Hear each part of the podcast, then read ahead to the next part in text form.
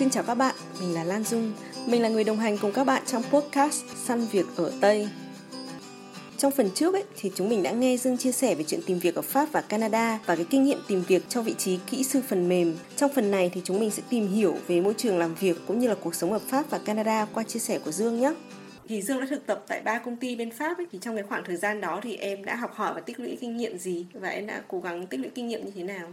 Khi mà đi làm ấy, thì em chia ra cái kiến thức làm hai mảng mảng thứ nhất là những cái kiến thức mà chuyên môn mà phục vụ trực tiếp đến công việc của em, và mảng thứ hai là những cái kiến thức không phục vụ trực tiếp cái công việc của em, những cái kiến thức về cái mảng khác. Thì ở cái mảng về chuyên môn ấy, thì thực ra là chủ yếu là em vừa làm vừa học, làm việc là một cách thực hành là những cái mình học, rồi những cái lúc mà mình sửa lỗi là mình cũng học, rồi mình hỏi đồng nghiệp, rồi mình xin công ty cho tham gia những cái khóa học. Thì đấy là cái cách để học trực tiếp, những cái kiến thức mà liên quan đến chuyên môn của em còn những cái kiến thức mà không chuyên môn thì em đọc sách. Ở Paris thì em có tham gia một hội tên là cà phê sách. Bọn em hay tập trung giới thiệu sách tháng một lần.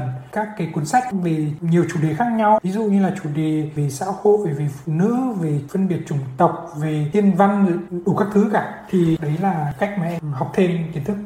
Dương có thể giới thiệu một vài cuốn sách được không? Kiểu như là những cái cuốn sách nào mà em đọc để em tích lũy thêm cái kiến thức mà ngoài cái kiến thức chuyên môn ấy. Em đọc cũng khá khá, thì một vài cuốn mà nó ảnh hưởng khá nhiều đến em thì cuốn thứ nhất là cuốn Start with Why, bắt đầu bằng câu hỏi tại sao cuốn này thực ra là nó nói về leadership, về về khả năng lãnh đạo tuy nhiên là thông qua cái cuốn này thì em học được cái cách suy nghĩ, học cái cách phân tích vấn đề, học cái cách à, nhìn nhận một cái vấn đề nó sâu hơn cuốn này là một cuốn em rất là recommend mọi người đọc. Cuốn thứ hai, có lẽ là em đọc cái cuốn một đời thương thuyết của thầy phan văn trường. Là một cuốn mà em rất là thích. Nó nói về cái cách à, thương thuyết, cái cách đàm phán. Thầy phan văn trường là một cái chuyên gia đàm phán ở pháp mà rất là thành công. Cái cuốn đấy cũng là một cuốn mà em rút ra được rất là nhiều bài học và em áp dụng được rất là nhiều nếu mà em à, giới thiệu sâu hơn thì có lẽ là em sẽ giới thiệu cả tiếng luôn. Nếu mà chị muốn đi sâu hơn về cái cuốn sách đấy. Nhưng mà nếu mà chị hứng thú về việc giới thiệu sách thì trang facebook của cà phê sách của bọn em là cà phê sách robook star. Nếu mà chị thích chị có thể tham dự những cái sự kiện của bọn em public mà mà lại còn online nữa. Ừ, ừ. chị nghĩ là rất là nhiều bạn cũng rất là quan tâm ấy và có thể là các bạn cũng yeah. Dạ. sẽ theo dõi mỗi tháng của em sẽ chia sẻ về một cuốn sách đúng không giới thiệu một cuốn sách đúng không và chị cũng thấy là có các cái khách mời ấy cũng rất là thú vị chị sẽ để cái link ấy ở phía dưới yeah. Dạ. trong cái phần giới thiệu podcast để các bạn có thể vào xem đấy thì chị chỉ yeah. Dạ. muốn dương giới thiệu một vài cuốn sách mà em thấy là thú vị ấy, để các bạn có thể là tìm đọc chẳng hạn nếu mà bạn nào nghe cái giới thiệu của em xong là các bạn thích ấy, thì các bạn có thể tìm đọc yeah để giới thiệu sâu hơn một chút chẳng hạn thì em có thể giới thiệu sâu hơn một chút về cuốn một đời thương thuyết. Một đời thương thuyết về cơ bản thì nói về cái nghệ thuật đàm phán. Trước cái lúc mà đọc cái cuốn sách này ấy, thì cái việc đàm phán đối với em ấy nó giống như cái việc mặc cả là một người trả giá này một người trả giá thấp hơn một người trả giá cao hơn. Xong rồi sẽ thống nhất ở giữa thì cái khái niệm của em về thương thuyết chỉ dừng lại như thế. Nhưng mà sau khi đã đọc cái cuốn sách đấy ấy, thì em mới hiểu thực sự cái bản chất của việc thương thuyết là gì. Bản chất của cái việc thương thuyết ấy là đầu tiên là mình phải hiểu là mình có cái gì. Xong rồi mình phải hiểu là cái người mà đối diện với mình cái người mà mình đàm phán với người ta ấy, thì là người ta muốn cái gì. Và khi mà đàm phán ấy, thì có những cái gọi là quy luật mà mình phải đảm bảo. Thứ nhất là giữa hai bên đàm phán với nhau thì hai bên phải cân bằng phải ngang bằng với nhau. Nếu mà không ngang bằng với nhau ấy thì nó không còn là một cuộc đàm phán nữa. Ví dụ như là trong cái việc xin việc chẳng hạn những cái người xin việc ấy thì thường có cảm giác là mình kém vế hơn so với nhà tuyển dụng. Nhưng mà thực ra thì để mà đàm phán được ấy thì cần phải coi mình là à mình cần việc nhưng mà người ta cũng cần người. Và hai bên là ngang bằng nhau. Hai bên có những cái yêu cầu, hai bên có những cái mong muốn như thế này. Và cái cuộc đàm phán thành công là hai bên là cùng vui vẻ, cùng đạt được những cái mong muốn đấy. Thì là nó dẫn đến cái nguyên tắc thứ hai của một cái cuộc đàm phán là win-win, tức là cả hai bên đều phải thắng lợi tức là một, một cuộc đàm phán thành công cần phải là hai bên đều cảm thấy là hài lòng chứ không phải là một bên thiệt một bên lợi. Và cái nguyên tắc thứ ba mà em rút ra đấy nữa là cuộc đàm phán thành công hay không ấy thì nó không chỉ dừng lại với cuộc đàm phán đấy nó không chỉ dừng lại ở đó mà nó còn xa hơn nữa là hai người sau này có làm việc tiếp với nhau hay không có giữ được tiếp mối quan hệ với nhau không thì đấy là thành công tối đa của một cuộc đàm phán là sau này hai người vẫn có thể làm việc tiếp với nhau vẫn hòa thuận với nhau. Thì đấy là những cái cơ bản mà em rút ra sau khi đọc cái cuốn sách đấy. Nó ảnh hưởng đến em khá nhiều bởi vì cái việc thương thuyết thì em thấy là mình thương thuyết hàng ngày. Mình cứ nghĩ đến thương thuyết là à, phải mua bán hay là phải có hợp đồng các thứ nhưng mà thực ra ví dụ như là chị nói chuyện với cả người yêu của chị chẳng hạn thì cũng là một cuộc thương thuyết. Nói chuyện với con cái cũng là một cuộc thương thuyết em nghĩ là như vậy. Chị nghĩ là nó cũng đúng trong cái ví dụ mà em vừa nêu, tức là khi mà các bạn tìm việc ấy, thì giữa người tìm việc và nhà tuyển dụng ấy, thì đó cũng là một cái cuộc thương thuyết hay là khi mà em làm trong một cái nhóm chẳng hạn, đúng không? Hay là khi mà em nói chuyện với cả sếp về chuyện là em muốn được thăng chức hay là em muốn được tăng lương, đó cũng là một cái cuộc đàm phán, đúng không? Thì chị cũng sẽ tìm đọc xem như là chị nghe em giới thiệu xong chị thấy hấp dẫn đấy thực ra là cà phê sách bọn em làm ấy thì không phải là kiểu giới thiệu trực tiếp về cái nội dung cũng có giới thiệu nội dung nhưng mà đấy nó cũng chỉ là một phần mà bọn em kiểu nói về những cái trải nghiệm của mình với cả cái cuốn sách. Cái cuốn sách đấy nó ảnh hưởng đến mình như thế nào rồi sau mỗi một cái quá trình mình trưởng thành ấy, thì cái cuốn sách đấy nó đi theo mình như thế nào. Thì à, bọn em hay kiểu nói chuyện như, như thế.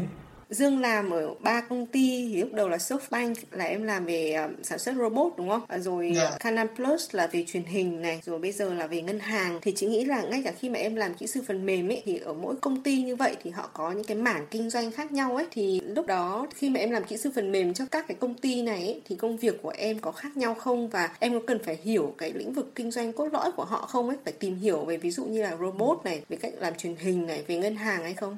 Đúng là em làm ở ba công ty mà cái sản phẩm, cái lĩnh vực của họ rất là khác nhau. Nhưng mà vì là làm tin học và làm thiên về cái hệ thống thông tin của công ty, thế nên là bản chất công việc của em ấy nó cũng có nhiều cái điểm tương đồng. Tuy nhiên là để mà hiểu rõ sản phẩm thì em cũng cần phải hiểu thêm về cái mảng kinh doanh của công ty đấy hơn.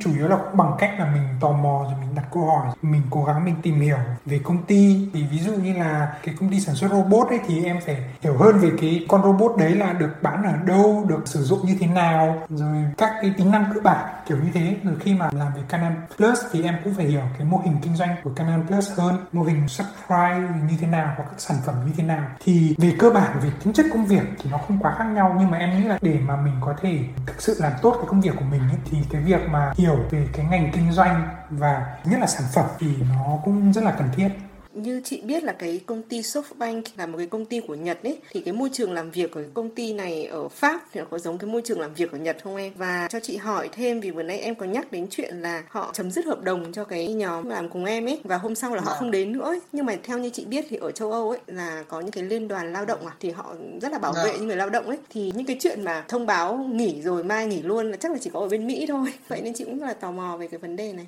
Thì về câu hỏi thứ nhất của chị là về cái môi trường làm việc bên Nhật ấy, thì thực ra là đúng là Shopbank là một cái công ty Nhật nhưng mà họ mua lại một cái công ty của Pháp. Cái môi trường làm việc thì thực ra nó cũng vẫn là Pháp nhiều hơn và môi trường làm ở Pháp rồi là các cái nhân viên hầu hết là Pháp. Thế nên là cái môi trường làm việc rồi tất cả mọi thứ thì nó cũng thiên về Pháp nhiều hơn. Nhưng mà em cũng có gặp rồi nói chuyện với cả những cái người Nhật, làm việc bên Nhật ấy thì em thấy là họ cũng làm việc khá là vất vả rồi vì cái vấn đề giờ giấc ấy thì họ cũng phải đi sớm về muộn. Thì có những lúc mà bọn em làm ở Pháp mà nhận được mail buổi chiều ở Pháp thì tức là buổi tối đêm ở Nhật thì vẫn có người gửi mail rồi vẫn có người trực cho mình. Thì em thấy là đấy là một cái mà khá là khác ở Nhật. Còn vì câu hỏi thứ hai của chị là về cái việc chấm dứt hợp đồng ấy thì thực ra là những cái người mà công ty chấm dứt hợp đồng ấy là những cái người mà người ta outsource người ta không phải thuộc biên chế của công ty ấy. Thế nên là mới có chuyện là chấm dứt hợp đồng hôm trước hôm sau. Còn nếu mà thuộc biên chế ở pháp ấy nếu mà muốn thôi việc ai đó ấy, thì thứ nhất là phải có một cái lý do rất là nặng này. Thế xong rồi thôi việc thì nếu mà công ty chủ động muốn thôi việc thì họ phải bồi thường này. Sau khi bồi thường này thì cái người mà bị thôi việc đấy thì còn được hưởng lương thất nghiệp này. Thế nên là cái quyền lợi của người lao động bên pháp em thấy khá là cao. Chị thấy ở châu Âu nói chung ấy. Vâng châu Âu nói chung chính xác. Và chính vì thế nên là các cái công ty ấy thì họ luôn có những người họ thuê theo dạng hợp đồng. Kể cả là về lương thì họ thường phải trả cho những cái người đấy hơi cao hơn một chút nhưng mà họ lại ít bị ràng buộc hơn ít trách nhiệm hơn. Nhưng họ vẫn đóng kiểu như là bảo hiểm thất nghiệp rồi bảo hiểm sức khỏe như bình thường đúng không em thì những cái bảo hiểm đấy thì là cho cái công ty outsource họ đóng họ có trách nhiệm ví dụ như là FPT chẳng hạn thì là một cái công ty outsource thì nếu mà chị làm cho khách hàng của FPT thì người đóng bảo hiểm cho chị thì là FPT chứ không phải là khách hàng Ừ, chị hiểu rồi. Thế còn ở Canada thì như thế nào em? Có Cũng có giống như là ở châu Âu không? Tức là người lao động được bảo vệ quyền lợi không? Ở Canada thì em cũng chưa gặp nhiều cái trường hợp này, nhưng mà em thấy là cái việc mà cho nghỉ việc ấy là cũng có nhiều hơn ở Pháp. Nhưng mà nó cũng không đến mức như là ở Mỹ. Tức là ở Canada nó hơi kiểu giữa châu Âu và Mỹ. Như ở chỗ em làm thì họ cũng có các cái chế độ bảo vệ người lao động rất là tốt, có bảo hiểm thất nghiệp, rồi có nhiều ngày nghỉ, không phải là muốn thôi việc lúc nào cũng thôi được. Dương làm việc ở hai công ty ở bên Pháp rồi này, và bây giờ em đang làm việc ở một công ty ở Canada ấy thì không biết là cái môi trường làm việc ở công ty của bên Pháp của em với bên Canada thì có nhiều điểm giống nhau và khác nhau không? Và nếu có thì đấy là những điểm nào? Thực ra thì em thấy là về cái môi trường làm việc ấy thì nó liên quan nhiều hơn đến cái công ty đó chứ nó không liên quan đến cái quốc gia. Ví dụ như là ở đâu thì cũng có công ty có môi trường làm việc tốt, ở đâu cũng có cái công ty mà môi trường làm việc nó không tốt. Nhưng mà cũng có những cái điểm khác đấy là em thấy là về cái vấn đề giờ giấc thì nó khá là khác. Ví dụ như là ở Pháp ấy thì có giờ nghỉ trưa dài hơn nhưng mà chị phải về muộn hơn. Còn ở Canada thì em nghỉ trưa ít hơn nhưng mà đến 4 giờ chiều là em có thể đi về rồi. Cái giờ giấc ở Canada thì em thấy thoải mái hơn một chút, bởi vì buổi chiều mình về sớm thì mình còn có cả một cái buổi chiều mình có thể làm gì thì làm, chơi thể thao các thứ thì em thấy cái chất lượng cuộc sống ở Canada nó tốt hơn một chút về kiểu đồng nghiệp ở hai công ty ở bên Pháp và công ty Canada ấy thì không biết là ở cái môi trường đó thì chủ yếu là người bản xứ hay là có cả những cái người nước ngoài nữa hả em? Thực ra thì môi trường ở Canada nói chung ấy, môi trường sống luôn ấy, thì em thấy là đa văn hóa, đa sắc tộc hơn ở Pháp rất là nhiều. Ở Pháp thì cũng có rất là nhiều người nước ngoài, nhưng mà người nước ngoài ở Pháp hầu hết là các nước châu Phi bởi vì cũng nói tiếng Pháp này, rồi là Việt Nam, Trung Quốc, một vài nước như vậy thôi. Còn ở Canada thì gần như nước nào cũng có, từ Lào, Campuchia, rồi các nước Ukraine, Nga, rồi các nước châu Phi, rồi các nước Nam Mỹ, rồi Mỹ, rồi các nước ở châu Âu như Anh, Pháp, Ireland. Nói chung là chị gặp một người ở Canada chị không biết là người ta đến từ đâu và chị cũng không có cảm giác mình là người nước ngoài. Em không có cảm giác người nước ngoài khi mà em ở Canada như ở Pháp. Đến cái mức mà em ở Canada hơn một năm rồi mà gần như là chưa có ai hỏi em là em em đến từ đâu. Thì ờ, em thấy đấy là một cái điểm khác biệt rất lớn. Thể hiện ờ, là nó cũng ảnh hưởng đến môi trường làm việc ở môi trường làm việc của em thì cũng có nhiều người nước ngoài hơn có nhiều nhiều người ở chức vụ cao là người nước ngoài hơn. Tức là người nước ngoài ở các cái công ty mà em từng làm thì cũng có cơ hội mà được kiểu thăng chức hay là được làm những cái vị trí quản lý ấy đúng không? Vâng, đương nhiên là cái này nó cũng phụ thuộc vào từng công ty nhưng mà một cách tổng quát một cách nhìn chung thì em thấy là người nước ngoài ở Canada thì có nhiều cái chức vụ cao hơn là ở Pháp. Trong cái khoảng thời gian mà em làm việc cùng với cả các bạn đồng nghiệp ấy ví dụ ở Pháp ở Canada đó thì em nhận thấy là có cái điều gì mà là cái đặc trưng văn hóa khi mà làm việc cái này thì đương nhiên là nó cũng tùy người thôi, nhưng mà em thấy thì ở Pháp ấy thì có một cái điểm em không thích, đấy là có nhiều người người ta hay kêu ca, cái văn hóa hay than phiền. Đương nhiên là cũng tùy người thôi, nhưng mà em thấy có nhiều người như thế, cái đấy một cái điểm em không thích. Đấy cũng là một lý do mà tại sao em lại muốn sang Canada. Ở Canada thì em thấy là ít than phiền hơn. Họ sẽ thường nhìn nhận một cái vấn đề là à đây là một cái vấn đề, tôi làm thế nào để thích ứng cái vấn đề đấy, làm thế nào để giải quyết cái vấn đề đấy, nhiều hơn là kêu ca về cái vấn đề đấy. Và một cái điểm thứ hai nữa em thấy ở Pháp là họ khá là coi trọng cái kỳ nghỉ của họ. Tức là tôi có ngày nghỉ này đến cái kỳ nghỉ của tôi thì nó là một cái gì đấy rất là quan trọng. Và nhiều lúc thì mình cũng biết cái văn hóa đấy thôi nhưng mà có đôi lúc là công việc là phải xong hoặc ừ, gặp phải những người là à tôi sắp đi nghỉ rồi tôi đang nghỉ hay là tôi mới nghỉ về các thứ công việc đôi lúc nó cũng hơi chỉ trệ. Ở châu Âu chị thấy là mọi người cũng rất là quan trọng cái mà work life balance tức là cân bằng giữa công việc và cuộc sống ấy. Thế nên đấy là lý vâng. do mà cái kỳ nghỉ rất là quan trọng đối với họ thì thực ra ở Canada thì họ cũng có nhiều ngày nghỉ. Kỳ nghỉ cũng quan trọng với họ, nhưng mà khi mà động đến công việc ấy thì em thấy là họ cũng không nề hà gì. Ví dụ những cái việc mà phải làm quá giờ chẳng hạn, thì thì em thấy là ở Canada dễ hơn nhưng mà khi mà em làm việc ở hai công ty của Pháp đó và bây giờ là công ty ở Canada này, thì em có thấy là khi mà làm việc cùng trong một cái nhóm chẳng hạn, hay là làm việc cùng với một cái dự án đó, thì các bạn ấy có cởi mở trong cái quá trình tranh luận hay không và nếu mà có xích mích gì đó trong cái quá trình mà mình tranh luận như vậy thì họ xử lý những cái mối quan hệ như thế nào? Nhìn chung thì em thấy là cái việc xích mích thì em cũng chưa gặp đến những cái xích mích quá lớn, nhưng mà những cái nhỏ rồi không đồng ý quan điểm các thứ thì cũng có. Em nghĩ là nó không phụ thuộc vào mình làm việc ở nước nào mà ở công ty nào và làm việc với ai. Thì với mỗi môi trường khác nhau thì mình có những cái cách ứng xử khác nhau rồi là cũng phải tùy thuộc xem cái vấn đề đấy nữa. Nhưng mà em nghĩ là cái trên hết thì tốt nhất vẫn là nên thẳng thắn và mình cũng phải hiểu được cái vấn đề là ở đâu. Mình cũng phải cần giữ bình tĩnh, mình cũng cần phải cởi mở. Và em nghĩ là vấn đề nào thì cũng có cái cách giải quyết thôi. Quan trọng là mình phải tìm được cái cách phù hợp với cả tất cả mọi người. Em có thể lấy ví dụ như là có nhiều lúc là bên business chẳng hạn, có những cái yêu cầu là như thế và mình thì là, mình là bên kỹ thuật thì là mình thấy là à cái nhu cầu này nó khó quá hoặc là nó không thể làm được trong thời gian mà người ta mong muốn chẳng hạn, thì mình cũng phải làm cách nào để người ta hiểu và người ta cảm thấy là mình có những cái lý lẽ đúng và làm thế nào để có thể hai người cùng cảm thấy thoải mái.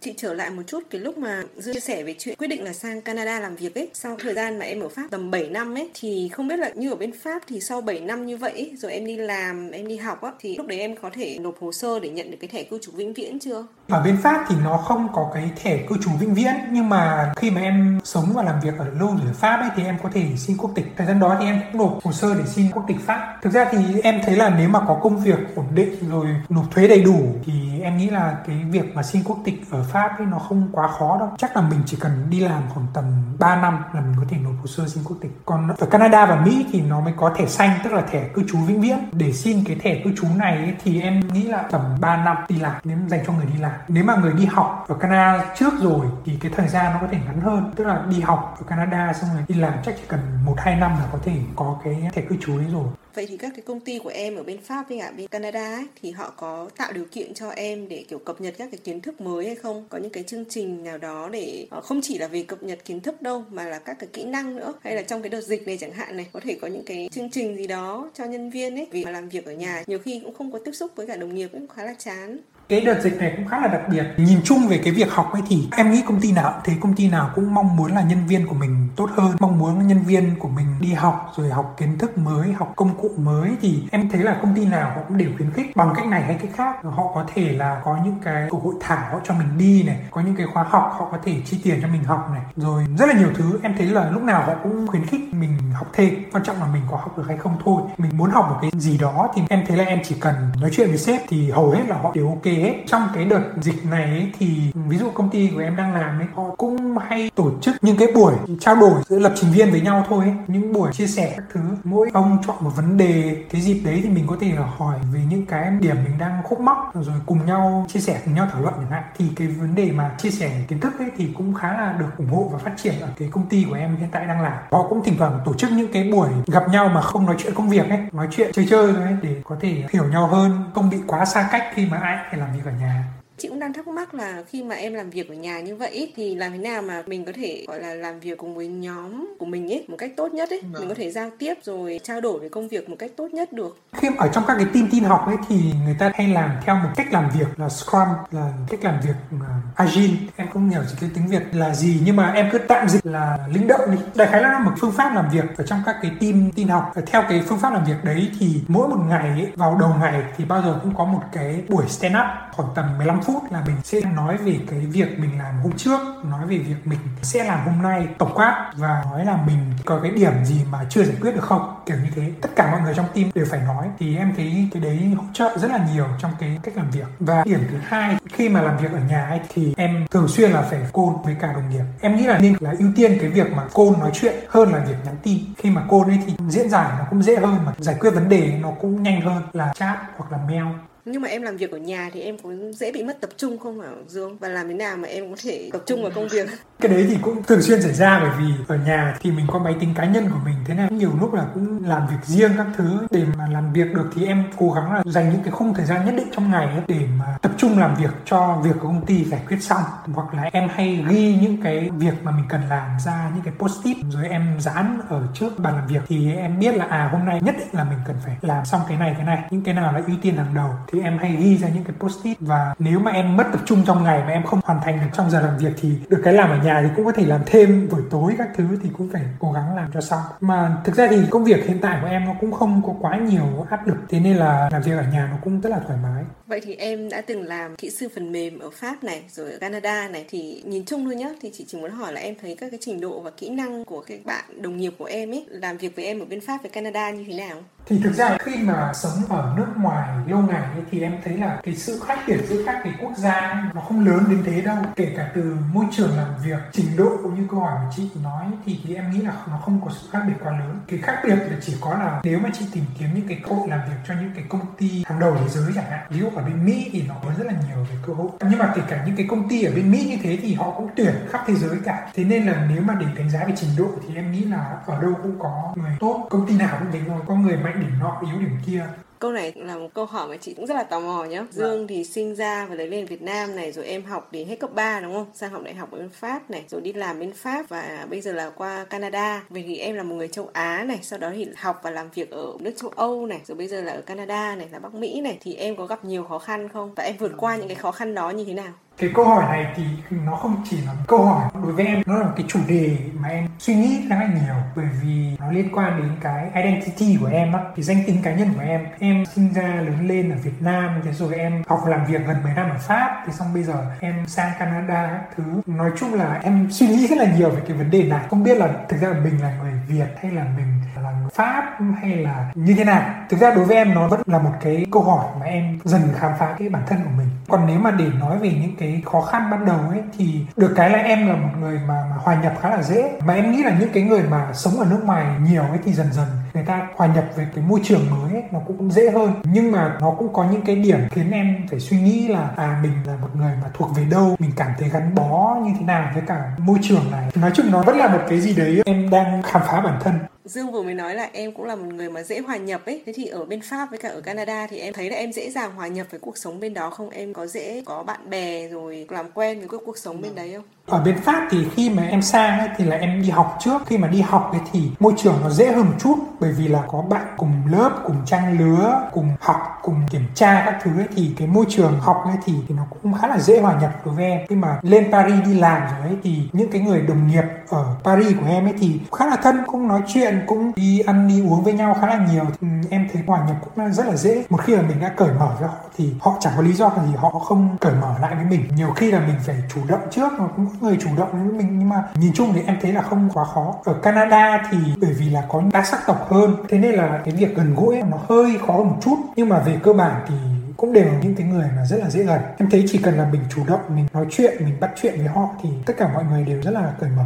Em thấy cái mức sống ở bên Pháp với Canada như thế nào? Em thấy cái mức sống ở Pháp và ở Canada thì khá là tương đồng nhau. Tức là nếu mà ví dụ em làm cái nghề của em thì cái mức sống ấy thì nó cũng khá là ổn. Ở Pháp và ở Canada nó cũng khá là tương đương nhau. Nhưng mà em thấy có một cái khác đấy là ở Canada ở chỗ em ở thì nó thoáng hơn một chút, tức là nó ít người hơn, rồi nhà cửa thì nó rộng rãi hơn, đường xá nó rộng rãi hơn một chút so với là ở Paris khi mà em sống chị thấy Paris đúng kiểu thủ đô xong kiểu nhộn nhạo nhiều chỗ thấy khá là gọi là thật là bẩn ấy. Dạ đúng rồi. Paris thì có nhiều chỗ như vậy và cái mà khiến em quyết định là rời Paris đấy là cái việc mà đi lại ở Paris mỗi hàng ngày đi lại metro ở Paris để đi làm ấy nó, nó vất vả quá. Mà lúc nào cũng đông đúc.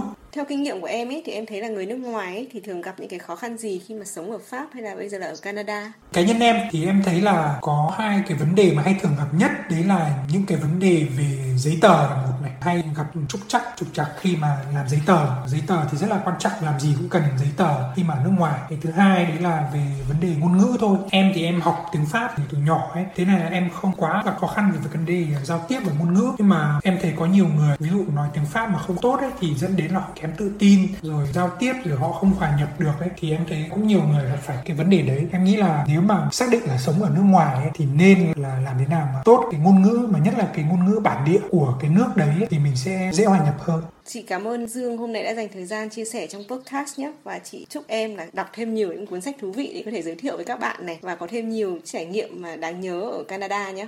Dạ và và cảm ơn chị rất nhiều vì uh, cho em chia sẻ những cái trải nghiệm của mình và em cũng chúc là postcard của chị ở săn việc ở Tây sẽ giúp đỡ được nhiều người hơn nữa.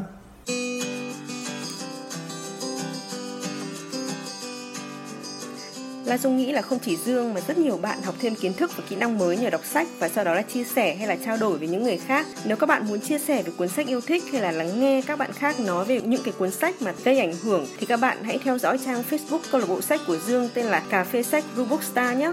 Mình sẽ đặt link ở phía dưới chỗ phần giới thiệu về podcast để các bạn có thể truy cập. Cảm ơn các bạn đã lắng nghe và hẹn gặp lại các bạn trong số tới nha.